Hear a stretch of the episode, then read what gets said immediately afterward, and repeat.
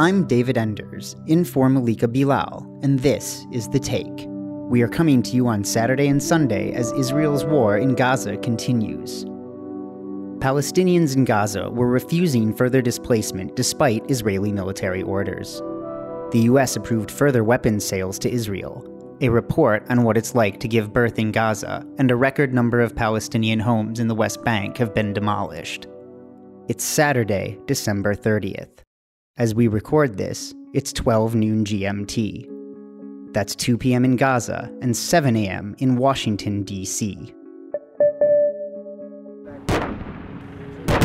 In the southern Gaza city of Khan Yunis, residents were refusing Israeli orders to evacuate further south, to the city of Rafah on the border with Egypt. Freelance journalist Akram al Satarri spoke to Al Jazeera from Khan Yunis, where the constant buzzing of drones could be heard overhead.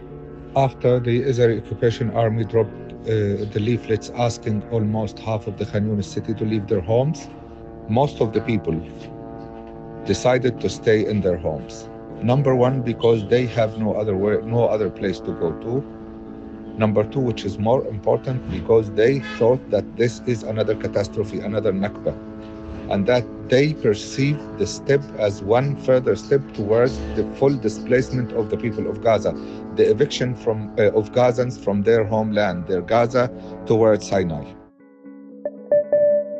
In Washington, the administration of US President Joe Biden has once more approved the sale of weapons to Israel without congressional approval for weeks in the phone calls with their Israeli counterparts and their public statements. Pretty much every member of the Biden administration has been saying it is time for Israel to move to a lower intensity operation, meaning targeted operations against Hamas operatives, but no mass bombings involving civilians. Al Jazeera correspondent Patty Culhane filed a report on the sale from Washington, which would allow Israel to purchase more artillery rounds without going through the normal channels.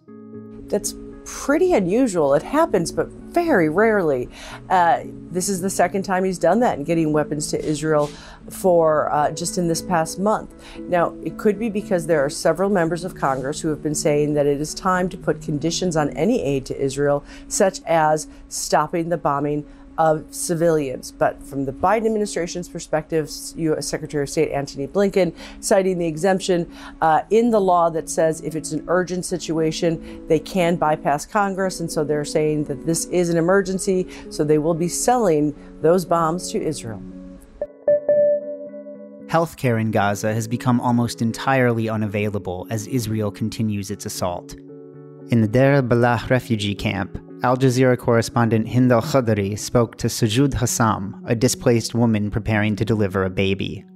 Sujud and thousands of Palestinian females that have been pregnant and due to deliver their babies in the past couple of months during the war on Gaza have been witnessing a humanitarian collapse where they don't have any privacy, they do not have any medical care, and they also do not have any clean bathrooms and access to water.